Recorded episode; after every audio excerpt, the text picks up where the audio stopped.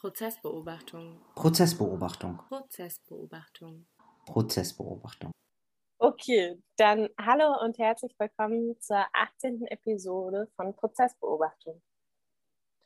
Ja, heute ähm, ist die Folge, in der wir über das Urteil sprechen werden, über die Urteilsverkündung und äh, über die Aspekte, die wir von innen, ähm, also aus dem Gerichtssaal, beobachtet haben und äh, die Aspekte, die wir außerhalb des Gerichtssaals, ähm, um den Gerichtssaal herum, aber auch in der medialen Berichterstattung beobachtet haben. Und das Urteil wurde ähm, am 45. Prozesstag gesprochen, was der 28.01.2021 war. Und wir würden starten mit unserer Beobachtung dieses Prozesstages, indem wir erstmal noch quasi etwas allgemeiner darauf blicken, und die Situation vor Ort beschreiben. Wie war das, Arthur, an dem Tag vorm Gericht? Ja, äh, das ähm, ging ja schon am Tag vorher los, hm, dass äh, ich auf dem Rückweg nach Hause von unseren gemeinsamen Proben schon auf Leute getroffen bin, die dort warten. Also beziehungsweise eine Person, die da schon gewartet hat seit 17 Uhr am Vortag und diese Person war dann wie eine Kontaktperson, äh, der ich dann Nachrichten geschrieben habe äh, und die mir Nachrichten geschrieben hat, ob und wie da Plätze überhaupt zu finden sind. 17 Uhr fand ich auch erstmal sehr übertrieben, aber tatsächlich war es dann so, dass ab 23 Uhr da schon sieben oder acht Leute standen und äh, ich mir zusammen mit einem Kollegen von uns die Frage gestellt habe, ob man nicht auch schon hinfahren sollte. Wir haben dann doch noch bis 3 Uhr geschlafen. Um 4 Uhr stand ich dann dort und bin knapp reingekommen. Richtig, ich bin gegen, ich war gegen 5 Uhr da und war auf Platz 20 und hatte deswegen keinen Sitzplatz mehr bekommen. Aber wie man an dieser Beschreibung schon merkt, war natürlich das mediale und öffentliche Interesse um einiges höher als an den Prozesstagen auch davor. Ich fand das schon auch relativ überraschend, weil ja auch die Plädoyers in einer gewissen Form schon herausgehoben sind gegenüber diesem Prozess, weil es so eine Rückschau ist, weil es nicht so das ganz allgemeine, die, die Beweisaufnahme ist. Und ich glaube, auch in den Vorgesprächen, ich hätte gar nicht so erwartet, dass es wirklich so voll wird an diesem, an diesem Urteilstag. Und ich glaube, ich frage mich auch immer noch so, und vielleicht kannst du das mehr beantworten, weil du ja reingekommen bist, waren das jetzt größtenteils PressevertreterInnen, die da über Nacht angestanden haben, um noch den Sitzplatz zu bekommen? Oder wer hat da die Nacht über gewartet? Ja, das waren, ähm, das waren einerseits ähm, Leute wie wir, die irgendwie Interesse halber gekommen sind, Andererseits äh, waren es auch zwar der Bundestagsabgeordnete, der auch befreundet war mit Lübcke, der war da, ein Cousin der Familie, also der Cousin bzw. Neffe des Verstorbenen. Und, und dann waren aber auch viele PressevertreterInnen da, also auch der HR, aber auch andere Fernsehanstalten äh, waren mit teilweise sieben Leuten dort also verteilt auf die akkreditierten Plätze und dann die anderen sozusagen unserer Seite. Also es gab einfach doch einen sehr großen Andrang auch von der Presseöffentlichkeit, sodass es wieder sehr viel weniger Plätze äh, waren, wie auch schon ähm, am ersten Tag. Und äh, der Andrang war, würde ich sagen, nochmal sogar mehr als am ersten Tag, wenn ich das vergleichen würde, war das nochmal noch, also noch mehr, also ZDF war da, Sat1, RTL, wirklich alle Rundfunkanstalten, privat und öffentlich, waren eigentlich anwesend, die, die man so kennt. In gewisser Form finde ich das auch nochmal wichtig, auch darauf hinzuweisen, da eben für diesen BesucherInnenraum auch kein Warteraum eingerichtet wurde. Es war so, dass ja für die PressevertreterInnen extra Raum eingerichtet wurde, irgendwie schon ab dem Zeitpunkt im Dezember, als es kalt wurde. Und auch auf Nachfragen gegenüber dem Oberlandesgericht wurde das halt für den BesucherInnenraum nicht gemacht. Und ich finde das schon auch ziemlich schwierig, wenn man ja auch vergleicht, dass es da eben Angehörige der Betroffenen gibt, die, die es wichtig ist, auch in diesem Prozesssaal zu sitzen und das Urteil zu hören und dass es auch nicht nur die Journalistinnen sind, die darüber berichten müssen, sondern dass es auch verschiedene Leute gibt, die natürlich eigentlich gerne aus Solidarität und Unterstützung gegenüber der Nebenklage zum Beispiel damit reingehen und dann halt auch es auf sich nehmen müssen, die ganze Nacht vorher anzustehen. Und das Wetter war wirklich schlecht. Es hat ab, ich glaube, 6 Uhr morgens angefangen, wirklich durchzuregnen die ganze Zeit. Und das finde ich schon auch einfach in, in Reflexion sehr schwierig. Es, es war auch sozusagen diesem, es war es so eine fast schon wie so eine typische Prozesslogik. Also auch in anderen Prozessen gibt es sozusagen diese Verlaufskurven von am Anfang viel Interesse und am Ende sehr viel Interesse.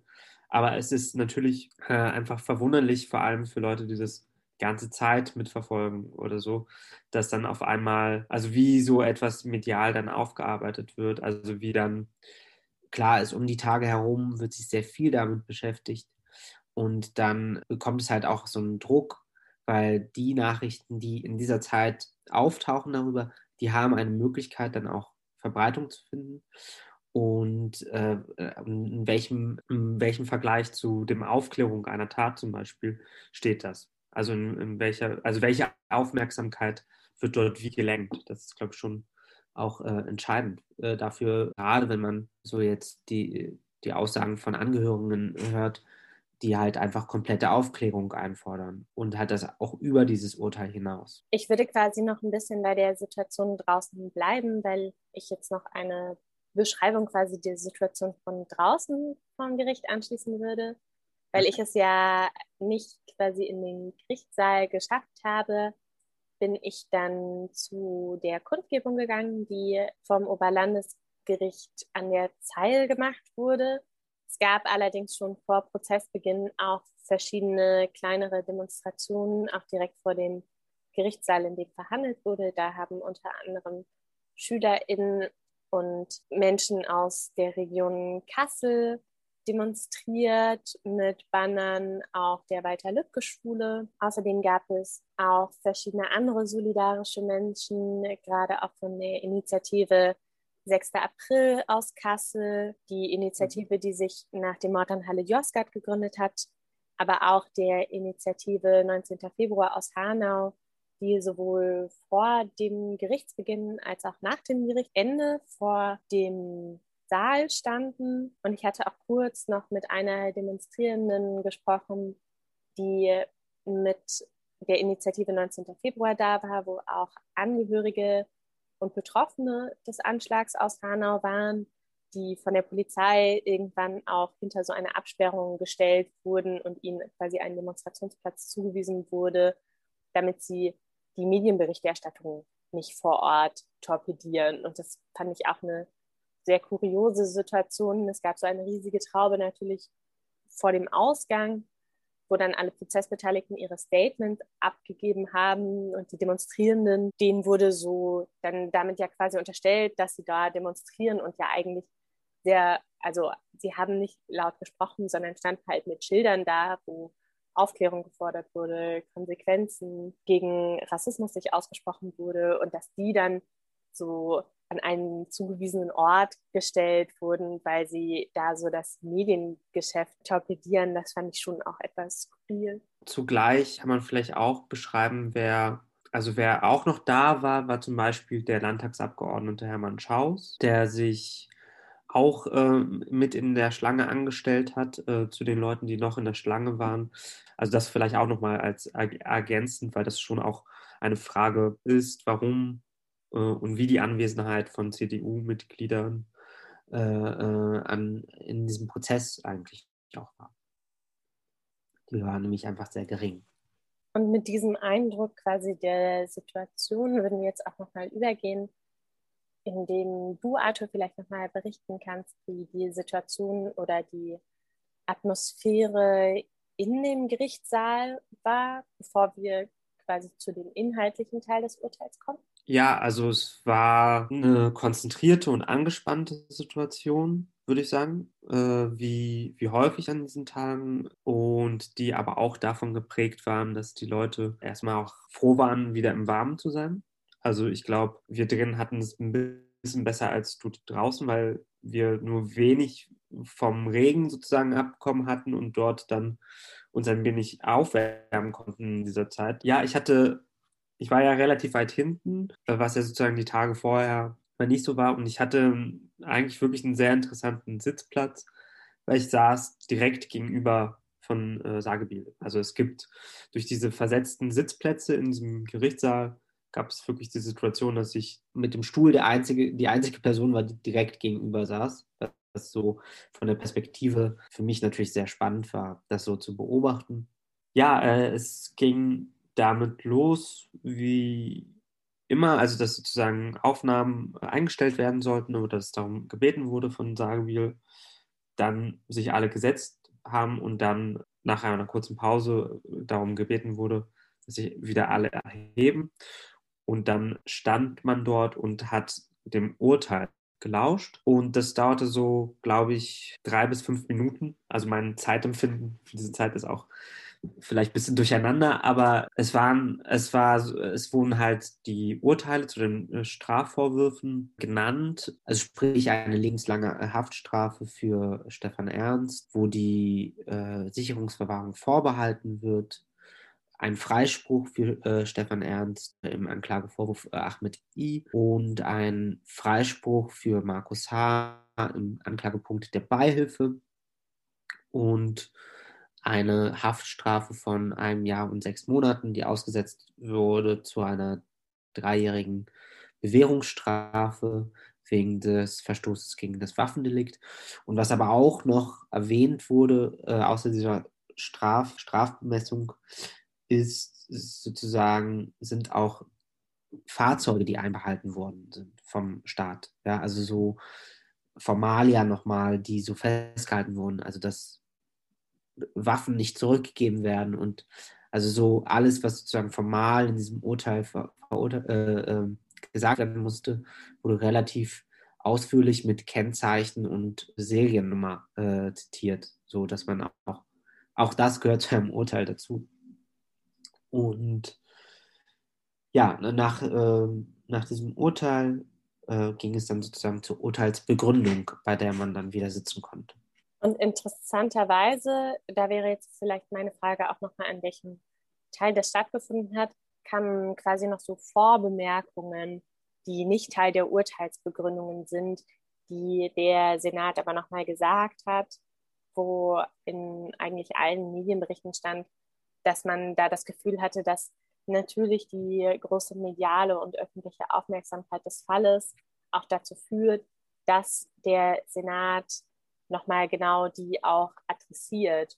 Sagebiel hat ja so, ein, so eine Begründung nochmal des rechtsstaatlichen Prinzips des in dubio pro reo, also im Zweifel für den Angeklagten, seine Urteilsbegründung vorweggestellt, um eben da auch, glaube ich, nochmal juristisch genau klar zu machen, wie man zu diesem Urteil kommt und um vielleicht auch in einer gewissen Form zu versuchen, Kritik, die an diesem Urteil auf jeden Fall geäußert werden wird, dadurch vorwegzunehmen. Also es war tatsächlich so eine, ähm, ich zitiere natürlich nur sinngemäß, aber äh, was er so formuliert hat, war äh, anders als wie in Medien irgendwie so geschrieben wird, ist zu sagen, kann das Gericht von der Schuld des Angeklagten überzeugt sein, aber dies reiche nicht für eine Verurteilung, denn eine Verurteilung muss eben zweifelsfrei, ohne Zweifel, also in äh, äh, erfolgen. Und dies daher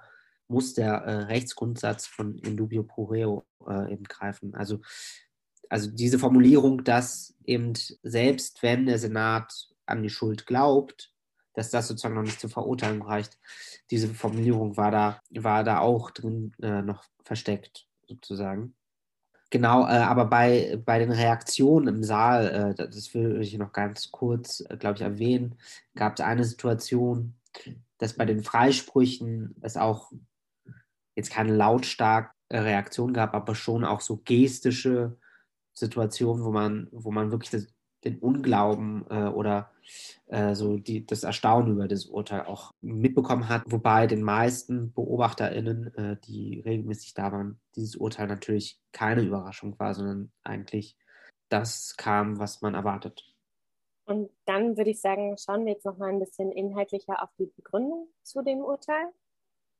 Ich fand oder ich habe mir natürlich irgendwie stärker die Medienberichterstattung angeschaut, aber auch nochmal die Pressemitteilung durchgelesen, die das OLG zu dem Urteil auch herausgegeben hat. Und eine Sache, die mir auch wieder aufgefallen ist, die ich nochmal, und auch wenn wir darüber schon öfter gesprochen haben, auch wichtig finde zu erwähnen, wäre nämlich die unterschiedlichen Begrifflichkeiten, die hier wiederum verwendet werden. Also der Senat stellt in der Begründung fest, dass die Haltung von Stefan Ernst durch Rassismus und Fremdenfeindlichkeit bestimmt sei, wo ich anstellen würde oder eigentlich gerne den Senat zurückfragen würde, was ist denn der Unterschied zwischen diesen beiden Begriffen, die Sie da verwenden? Und später fallen natürlich auch noch die Begriffe der Ausländerfeindlichkeit oder des Fremdenhasses. Und das sind alles nochmal so Merkmale, wo ich das Gefühl habe, dass hier wiederum zum Tragen kommt, dass die Leerstelle dieses Prozesses geblieben ist,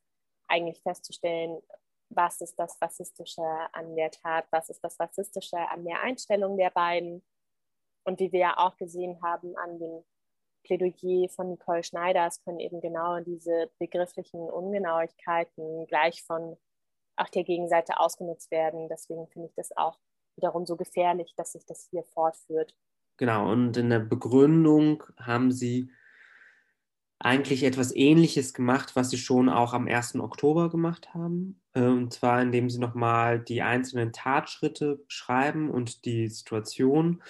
Auch hier gibt es eine, ähm, auch eine individuelle Sicht der beiden äh, Täter. Also vor allem wurde äh, anfangs sehr auf die Kindheit nochmal eingegangen, auch über die Taten in den 90er Jahren. Also es gibt immer wieder auch wie eine biografische Erzählung äh, des Täters, die äh, in diesem Urteil mit einfließt und die aber auch sozusagen Argument, ähm, also der äh, Freilassung von Markus H.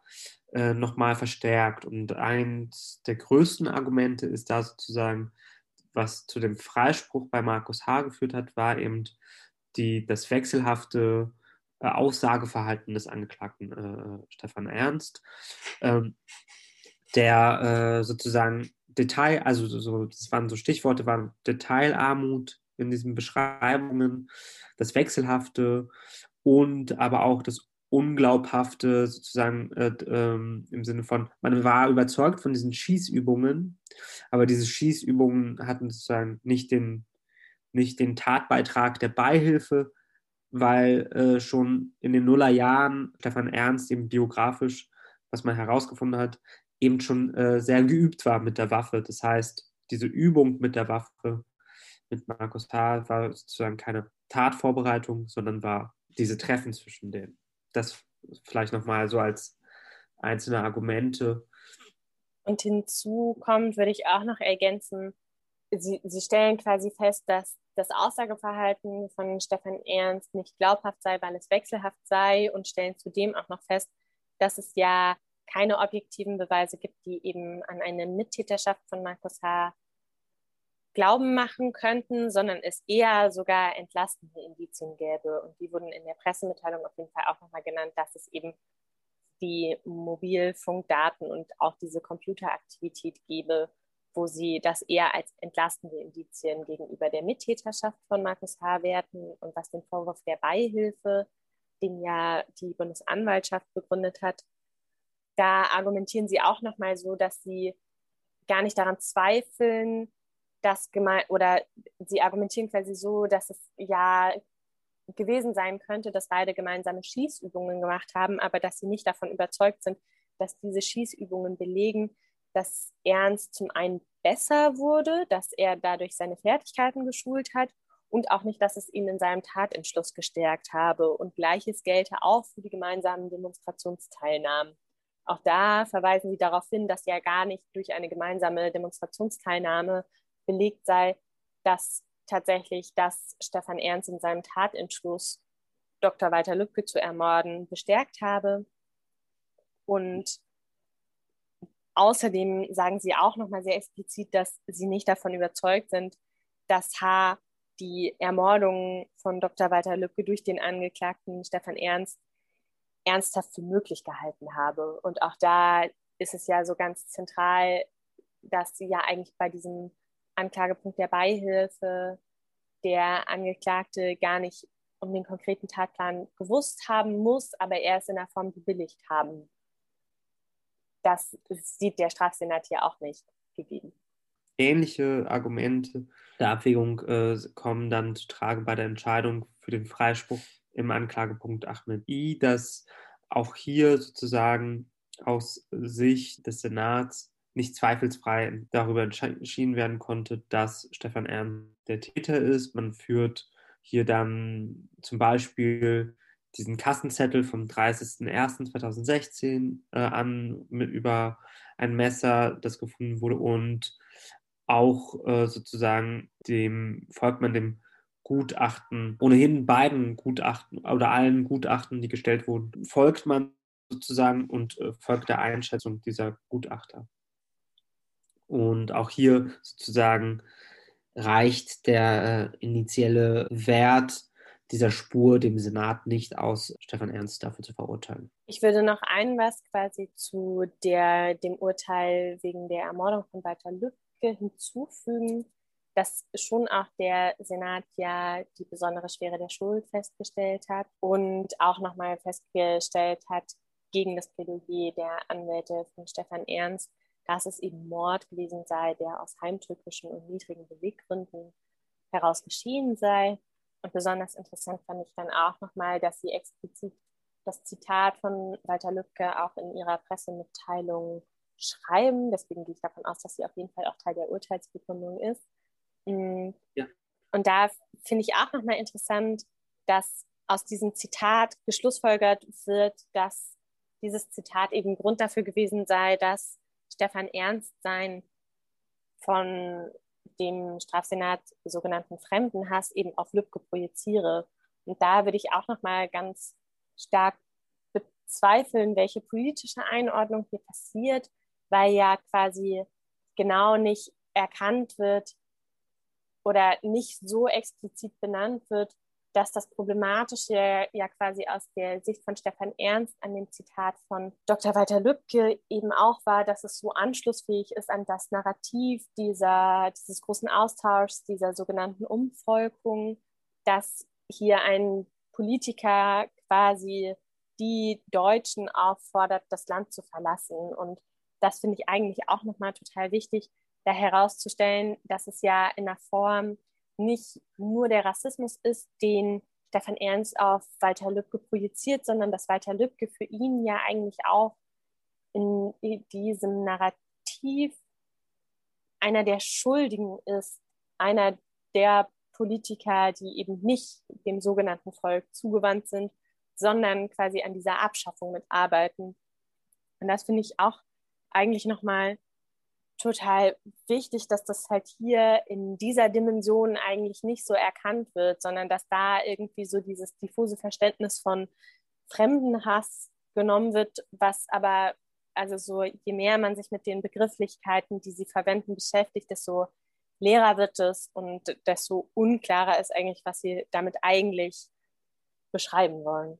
Daran anschließend ist ja auch sehr äh, wichtig sozusagen die Anordnung der Sicherungsverwahrung die zwar vorbehalten wird, aber dennoch festgestellt wird. Also es wird dennoch, also es wird sozusagen wie eine zeitliche Frist gegeben, dass darüber entschieden werden muss. Das heißt aber nicht, dass sie vom Tisch ist. Das ist vielleicht nochmal wichtig zu erwähnen, weil der Senat ähm, hier auch dem Sachverständigen Professor Dr. Äh, äh, Leigreif Folge leistet, indem er sozusagen, indem sie feststellen, dass, dass sozusagen das jetzige Engagement bei Icarus zum Beispiel noch nicht darüber Auskunft geben kann, ob es wirklich eine Veränderung gibt. Daher geht man vom jetzigen Zeitpunkt von einer äh, Gefahr für die Allgemeinheit aus, also, äh, also eine, äh, dass eben diesen Hang zu erheblichen Straftaten gibt. Also, dass man, also da ist schon auch ein sehr problematisches äh, Vokabular immer wieder mit drin. Also man darf nicht, glaube ich, außer Acht vergessen, dass die Sicherungsverwahrung sozusagen eine äh, nationalsozialistische Praxis äh, ist, äh, ein Vokabular, das, das darauf hinweist, dass sozusagen nicht Taten bestraft werden, sondern Täter, also Personen für ihr Sein äh, und also sozusagen dieser, die verwurzelte, äh, also Begriffe von Verwurzelung, äh, von Neigungen, also der, dem Hang zu schweren Straftaten, die ähm, alle festgestellt worden sind und die sozusagen dazu führen, dass man, dass man das in vorbehält, was heißt, dass, was heißt, dass ein äh, anderes Gericht dann in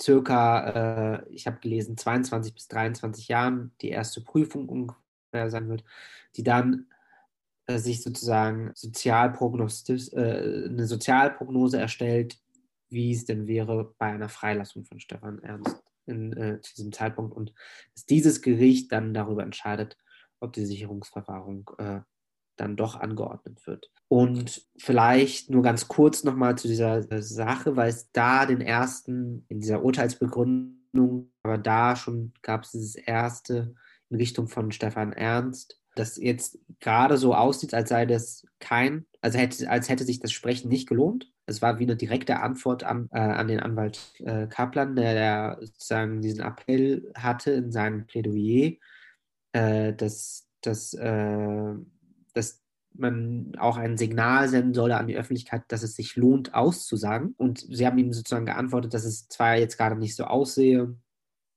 äh, als würde es etwas helfen, aber man wünsche nur das Beste, auch in Zusammenarbeit mit dem Icarus und dass man dem irgendwie Glauben schenkt. Also das war in, in Verbindung äh, sozusagen das zu erklären, warum man das vorbehält, hat man gleichzeitig diese Ansprache an Stefan Ernst damit auch abgeschlossen, weil das natürlich ein sehr hartes Urteil ist. Und dann würde ich ganz kurz jetzt nochmal auf den Punkt zu sprechen kommen, dass ja auch Markus H. einen Freispruch bekommen hat, aber auch eine Verurteilung, weil wir jetzt ganz viel über die Gründe gesprochen haben, weswegen er nicht einer Beihilfe an der Tat überführt wurde, aber er ja aufgrund des Waffendelikts schuldig gesprochen wurde und dafür auch die, die Bewährungsstrafe bekommen hat. Ob du da nochmal darüber sprechen willst, welche Begründung dem quasi zugrunde lag? Ja, also die Begründung, weil man sozusagen dem Verbot, Verbotsirrtum nicht glaubt, weil äh, es sozusagen ja auch weitere Dekowaffen dort vor Ort äh, festgestellt worden sind, die sehr penibel überprüft worden sind, sodass sozusagen den Äußerungen und der Einlassung äh, von Markus H. nicht äh, Glauben geschenkt, äh, sondern man sozusagen von einer vorsätzlichen Tat ausgeht, wo die Person um um die verbotene Handlung eben wusste. Und strafmildernd kam einfach hinzu, zu, dass äh, Markus H. nicht vorbestraft war äh, und dass er natürlich auch ein Jahr und drei Monate schon in Untersuchungshaft saß, so dass man sozusagen die Strafe äh, runtergesetzt hat. Aber, und das habe ich auch weniger in den Medien gehört, die Bewährungsauflagen sind doch sehr stark. Das darf man nicht vergessen. Also es sind äh, drei Jahre Bewährung, also die Haftstrafe von einem Jahr und sechs Monaten sind aus gesetzt. Und wenn man sozusagen gegen diese Bewährungsauflagen verstoßen würde, müsste man die äh, Haftstrafe antreten. Und das heißt in seinem Fall, dass man sich bei, einem Bewährungs-, bei einer Bewährungshelferin äh, melden muss äh, und auch, dass jede Reise vom Strafsenat genehmigt werden muss. Weil dann würde ich jetzt die Frage stellen, wie die Reaktionen innerhalb des Gerichtssaals dann auf diese Urteilsverkündung waren, also von den Prozessbeteiligten, aber vielleicht auch innerhalb des Zuschauerinnenraums?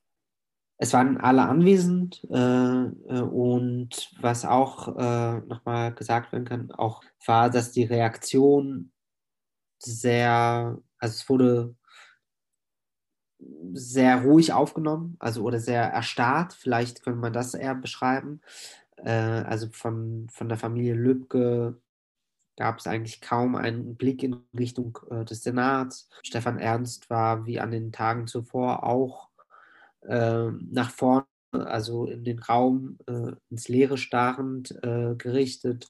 Markus H. war vielleicht der Einzige, der, der überrascht war, glaube ich, über seine Haftstrafe wegen der, äh, über, wegen der Verurteilung wegen des Waffendelikts, aber auch er, wie, wie schon die Tage zuvor, äh, mit diesem äh, mit diesem Grinsen oder mit diesem Selbstbewusstsein auf jeden Fall, das er dort ausgestrahlt hat. Ahmed I äh, war zunehmend versteinerter, hattest du den Eindruck. Das, das vielleicht also die generellen Reaktionen in diesem Saal. Und dann gab es ja so einzelne Situationen, wo sich der Senat an die Beteiligten gewendet haben, also jeweils passend immer auch. Also es war nicht wie eine Situation, in das passiert ist, sondern immer wieder wurde das sozusagen die Urteilsbegründung so kurz mal unterbrochen, aber auch nicht wirklich unterbrochen, weil ich den Eindruck hatte, dass diese persönlichen Ansprachen oder diese Ansprachen, die persönlich wirkten, doch auch sehr gut vorbereitet oder also äh, oder sehr vorbereitet waren. Und da wurde nochmal darauf hingewiesen, dass man äh, zum Beispiel hat er sich an alle Nebenkläger der Familie Lübcke gewendet, also an alle Familienmitglieder und gesagt, wie unglaublich schwer es für sie gewesen sein muss, da zu sein.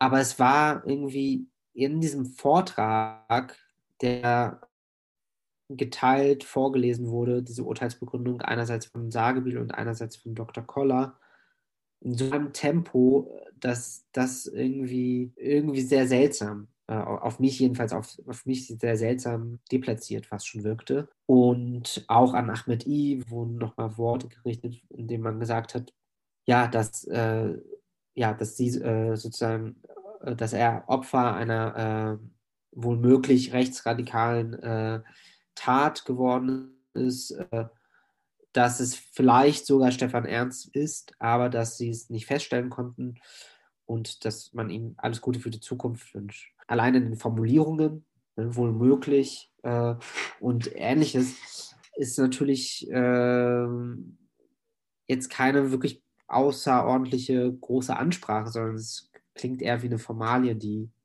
man gemacht hat, weil es dazugehört. An Markus H gab es äh, meines Erachtens keine persönliche Ansprache. Und das von dir gerade schon erwähnte Tempo dieser Urteilsbegründung, das wurde auch draußen bei den Reaktionen auf jeden Fall kritisiert. Ich erinnere mich auch, dass das was war, was der Rechtsanwalt Alexander Hoffmann kritisiert hat, dass man auch hier wiederum einfach das Gefühl bekommen hat, dass da was vom Senat abgehandelt wird und dass eben da auch kein, kein Raum gelassen wird und dass so dieses Herunterrattern des Urteils eines der wirklich hörbarsten Zeichen dessen ist. Also ich, äh, ich erinnere mich auch, dass Hoffmann, glaube ich, erwähnt hat, dass es selbst für ihn, der ja wirklich ein geübter äh, Schreiber auch ist, schwer war, sich überhaupt Notizen zu machen zu dieser Urteilsbegründung, die ja wichtig ist, äh, sich dann Notizen zu machen für ihn, äh, wenn man innerhalb einer Woche darüber entscheiden soll, ob man in eine Revision geht oder nicht. Und das war wirklich, also es hat, glaube ich, insgesamt drei Stunden gedauert mit einigen kurzen Pausen, war es aber sozusagen noch vor der Mittagspause sozusagen erledigt. Äh, und man hat es auch an so kleinen Gesten einfach gemerkt, wie zum Beispiel, äh, dass jemand wie Sagebiel von seinem eigenen schnell Schwächen müde geworden, äh, so wie den, äh, wie so diesen Text so weiterreicht an Dr. Koller und der dann auch schon nach einer Stunde, nach einer halben Stunde wieder müde ist. Äh, und das war, also dieses Tempo war wirklich, äh, äh, das, das ging wirklich sehr schnell und war gerade in diesen äh, vermeintlich persönlichen Situationen eigentlich dann doch eher, echt eher distanziert. Und somit würde ich auch jetzt die Brücke schlagen zu den Reaktionen draußen. Wie wir ja einleitend quasi schon berichtet haben, war ein großer medialer Andrang, der sich dann eben auch darin ausgedrückt, also so ausgedrückt hat, dass vor dem Ausgang dieses Gerichtsgebäudes ein riesiger Pulk war, wo dann die verschiedenen Prozessbeteiligten auch hingeschritten sind und nochmal Statements abgegeben haben. Ich habe davon nicht alle mitbekommen, sondern nur ein Teil. Ich weiß auf jeden Fall, dass die Familie natürlich oder die Familie Lübcke schon ihren, ihr Unverständnis in einer gewissen Form gegenüber diesem Urteil ausgedrückt hat, aber nicht oder nochmal explizit gesagt hat, dass sie keine Kritik an dem, dem rechtsstaatlichen Verfahren hier äußern, sondern dass sie da dahinter stehen, aber dass natürlich es umso bedauerlicher ist, weil es eben nicht komplett aufgeklärt wurde. Und ähnlich hat auch Kilmer, der Bundesstaatsanwalt, reagiert, der auch nochmal gesagt hat, dass es natürlich ein Tag ist, wo der Rechtsstaat seine Größe zeigt, aber dass sie als Anwaltschaft eben nicht davon überzeugt sind, dass das Urteil so richtig ist und dass sie auf jeden Fall Revision einlegen werden. Genau, sie waren auch die einzigen, die, die das direkt am ersten Tag so erwähnt haben. Äh, und mittlerweile, äh, wir sind ja jetzt schon zwei Wochen danach, können wir auch sagen, dass alle sozusagen Revision eingelegt haben, also die Seite Stefan Ernst, die Seite Markus H., die Familie Lübcke, aber auch der Nebenkläger Ahmed I. haben gegen das Urteil Revision eingelegt. so, was heißt, dass dies äh, in Karlsruhe noch beschieden wird. Und ähm, das Statement von Ahmed I ist auch im Inhalt veröffentlicht. Er hat das, was er da gesagt hat, das wurde auch nochmal abgedruckt.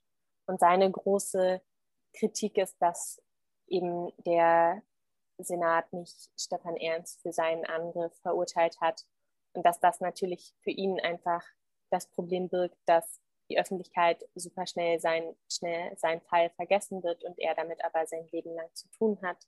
Er hat nochmal stark kritisiert, dass Recht und Gerechtigkeit für ihn hier auseinandergehen und dass er eigentlich am Anfang dieses Prozesses die Hoffnung hatte, dass endlich sein Fall aufgeklärt wird und dann aber mit dem Tag, wo er ausgesagt hat, für ihn sich alles verändert hat. Davor hatte er das Gefühl, dass es eigentlich wahrscheinlich ist, dass Stefan Ernst auch seiner Tat, seinem Angriff überführt wird und aber irgendwie die, die Aussage von ihm vor Gericht alles verändert hat. Er hat stark nochmal kritisiert, dass er ohne Respekt behandelt wurde, dass ihm die Richter nicht zugehört haben, sondern auf seine Uhr, also auf ihre Uhren geschaut haben oder sich gegenseitig besprochen haben und hat sich gefragt, warum ihm eigentlich niemand zugehört hat und hat auch quasi mit einem Appell an den Untersuchungsausschuss geendet, dass er hofft, dass er dort ernst genommen wird, dass er angeschaut wird, dass er angehört wird und dass da auch nochmal die Fehler in der Polizeiarbeit aufgearbeitet werden. Und ich finde es so ganz eindrücklich, weil er auch nochmal geendet hat mit den Sätzen, dass eigentlich alle wissen, wer der Täter ist, nur das Gericht weiß es nicht. Und im krassen Gegensatz dazu stehen äh, Pressemitteilungen ähm, äh, von zum Beispiel den Anwälten von Markus H., die ähm, eigentlich fast mit Sieges, äh, ja, mit, ähm, mit einem Siegesgestus aus diesem, äh, auf, auf diesem kleinen Vorraum ähm, sehr laut herumgetönt haben, dass man ja sozusagen Recht behalten habe und der Senat einem eigentlich in allen Punkten Recht gegeben habe. Das fand ich ähm, auch in der Situation, in der wir uns da befanden, irgendwie nochmal sehr, äh, sehr deutlich, weil Ahmed I äh, mit sehr leiser und äh, aber auch klarer Stimme gesprochen hat, aber auch die diese Verletzung irgendwie nochmal äh, deutlich gemacht hat, die, die er erlitten hat. Und äh, im Anschluss kamen da äh, diese beiden äh, Anwälte und, äh, und vor allem äh, Clemens, der dann so sehr laut eigentlich äh, sich selbst dort feiert und wo wir ja auch zum Beispiel dann aus anderen Medien erfahren haben, dass die da auch so wie so Selfies gab vor dem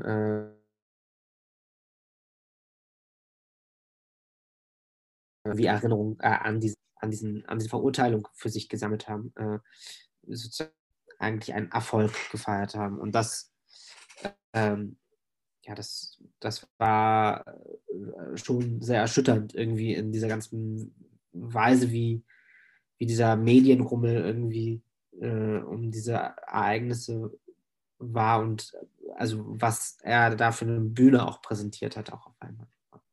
Mit diesem, mit dieser Beschreibung quasi die Reaktionen vor Ort von den Prozessbeteiligten würde ich dann jetzt quasi noch einen zeitlichen Schritt nach hinten, aber auch quasi so einen Metaschritt nach hinten gehen, weil wir ja schon auch am folgenden Tag sehr ausführlich nochmal über die Presseberichterstattung und die Medienberichterstattung auch gesprochen haben und es schon auch sehr eindrücklich war, weil man in einer gewissen Form dadurch, dass so viel geschrieben wurde und dass eben so sehr viel mehr Journalistinnen auch vor Ort waren, die nicht die ganze Zeit da waren, die nicht die Gänze des Prozesses auch verfolgt haben, fand ich es sehr eindrücklich auf jeden Fall, wie man durch die Masse der Berichterstattung aber so sehr viele rote Fäden erkannt hat, wie auf dieses Urteil geblickt wird. Und viele haben auch ähm, die, die Erklärungen von verschiedenen PolitikerInnen zitiert, wo vor allen Dingen auch nochmal gelobt wurde, dass der Rechtsstaat sich wehrhaft gezeigt habe und eben ein sehr hartes Urteil ergangen wäre. Und ich fand es auch so stark befremdlich, dass in einer gewissen Form diese Urteilsverkündung dann eben auch verknüpft ist mit, dass dieses sehr harte Urteil gegen einen einzelnen Neonazi in der Form die Wehrhaftigkeit eines Staates repräsentieren soll, weil so ein schweres Urteil verhängt wurde.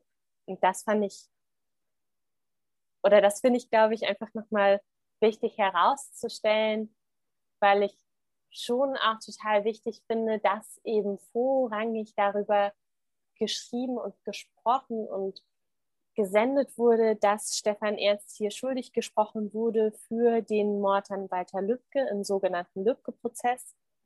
Und das, was größtenteils kritisiert wurde, war eben der Freispruch der Beihilfe von Markus H. Viele haben dann tatsächlich auch nochmal erwähnt, dass es problematisch ist, weil hier ein einzelner Täter wiederum verurteilt wurde, was einfach die Kontinuität von Einzeltäternarrativen bestärkt.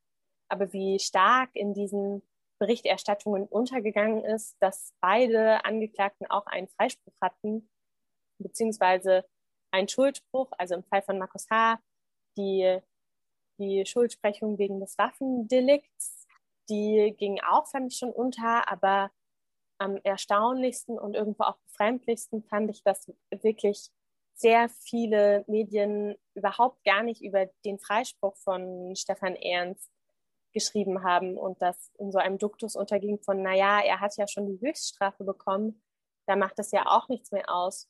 Und das finde ich schon auch richtig problematisch, wie der gesamte Brennpunkt in der Tagesschau, also nach der Tagesschau in der ARD, auskommen kann, in, über diesen Prozess zu berichten und nicht einmal zu erwähnen, dass es noch eine zweite verhandelte Tat gab und dass Stefan Ernst wegen des rassistischen Angriffs auf Ahmed I eben freigesprochen wurde und dass nicht einmal der Name von Ahmed I, noch nicht einmal dieser Anklagepunkt erwähnt wurde und das quasi so paradigmatisch für viele andere Berichterstattungen, das finde ich schon auch, wenn wir über, wie erinnern wir uns an diesen Prozess, wie denken wir öffentlich über die Schuldfrage nach, wie reden wir über rechte Gewalt dann finde ich es so total erschreckend, dass das einfach untergeht.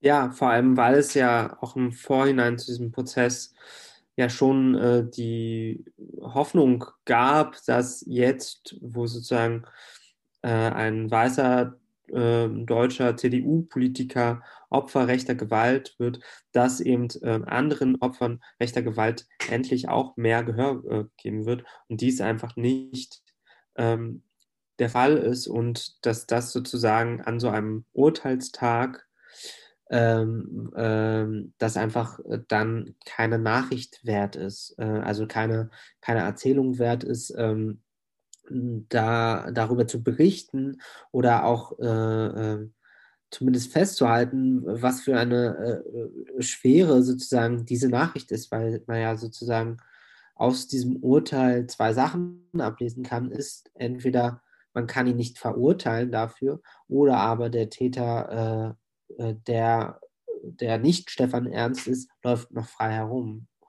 Äh, so und ähm, das sind, ist ja einfach in dieser Nachricht also in dieser, dieser Urteilsverkündung ist ja einfach eine sehr äh, schreckliche äh, Botschaft, Ahmad I. Das heißt, wir haben es nicht geschafft, das äh, herauszufinden oder das äh, anzuklagen oder das aufzuklären. Und das ist aber für jemanden äh, wie ihn, glaube ich, einfach sehr, sehr wichtig, äh, eigentlich zu wissen und damit abschließen zu können. Und das finde ich daran einfach äh, wirklich erschreckend, dass es äh, durch, fast durchgehend in den Medien ähm, so wenig Beachtung äh, findet. Und ich glaube darüber hinaus, dass natürlich die juristische Verurteilung in dem Fall natürlich für Ahmed I einen entscheidenden Unterschied gemacht habe und dass man das deswegen nicht subsumieren kann, darunter von der Angeklagte Ernst hat doch schon die Höchststrafe bekommen. Und gleichzeitig natürlich auch, wenn ich mit einem kritischen Bewusstsein für Recht und den Rechtsstaat an diesen Prozess rantrete, ich ja auch in einer gewissen Form immer aufrechterhalten will, dass ich auch kritisch gegenüber dem Prinzip der Bestrafung und dem Gefängnis eingestellt bin und gar nicht ganz genau weiß, ob ich es eigentlich so entscheidend finde, wie lange welche Dauer plötzlich festgesetzt wird für die Ermordung einer einzelnen Person. Aber ich eigentlich es schon wichtig finde, die Schuld festzustellen.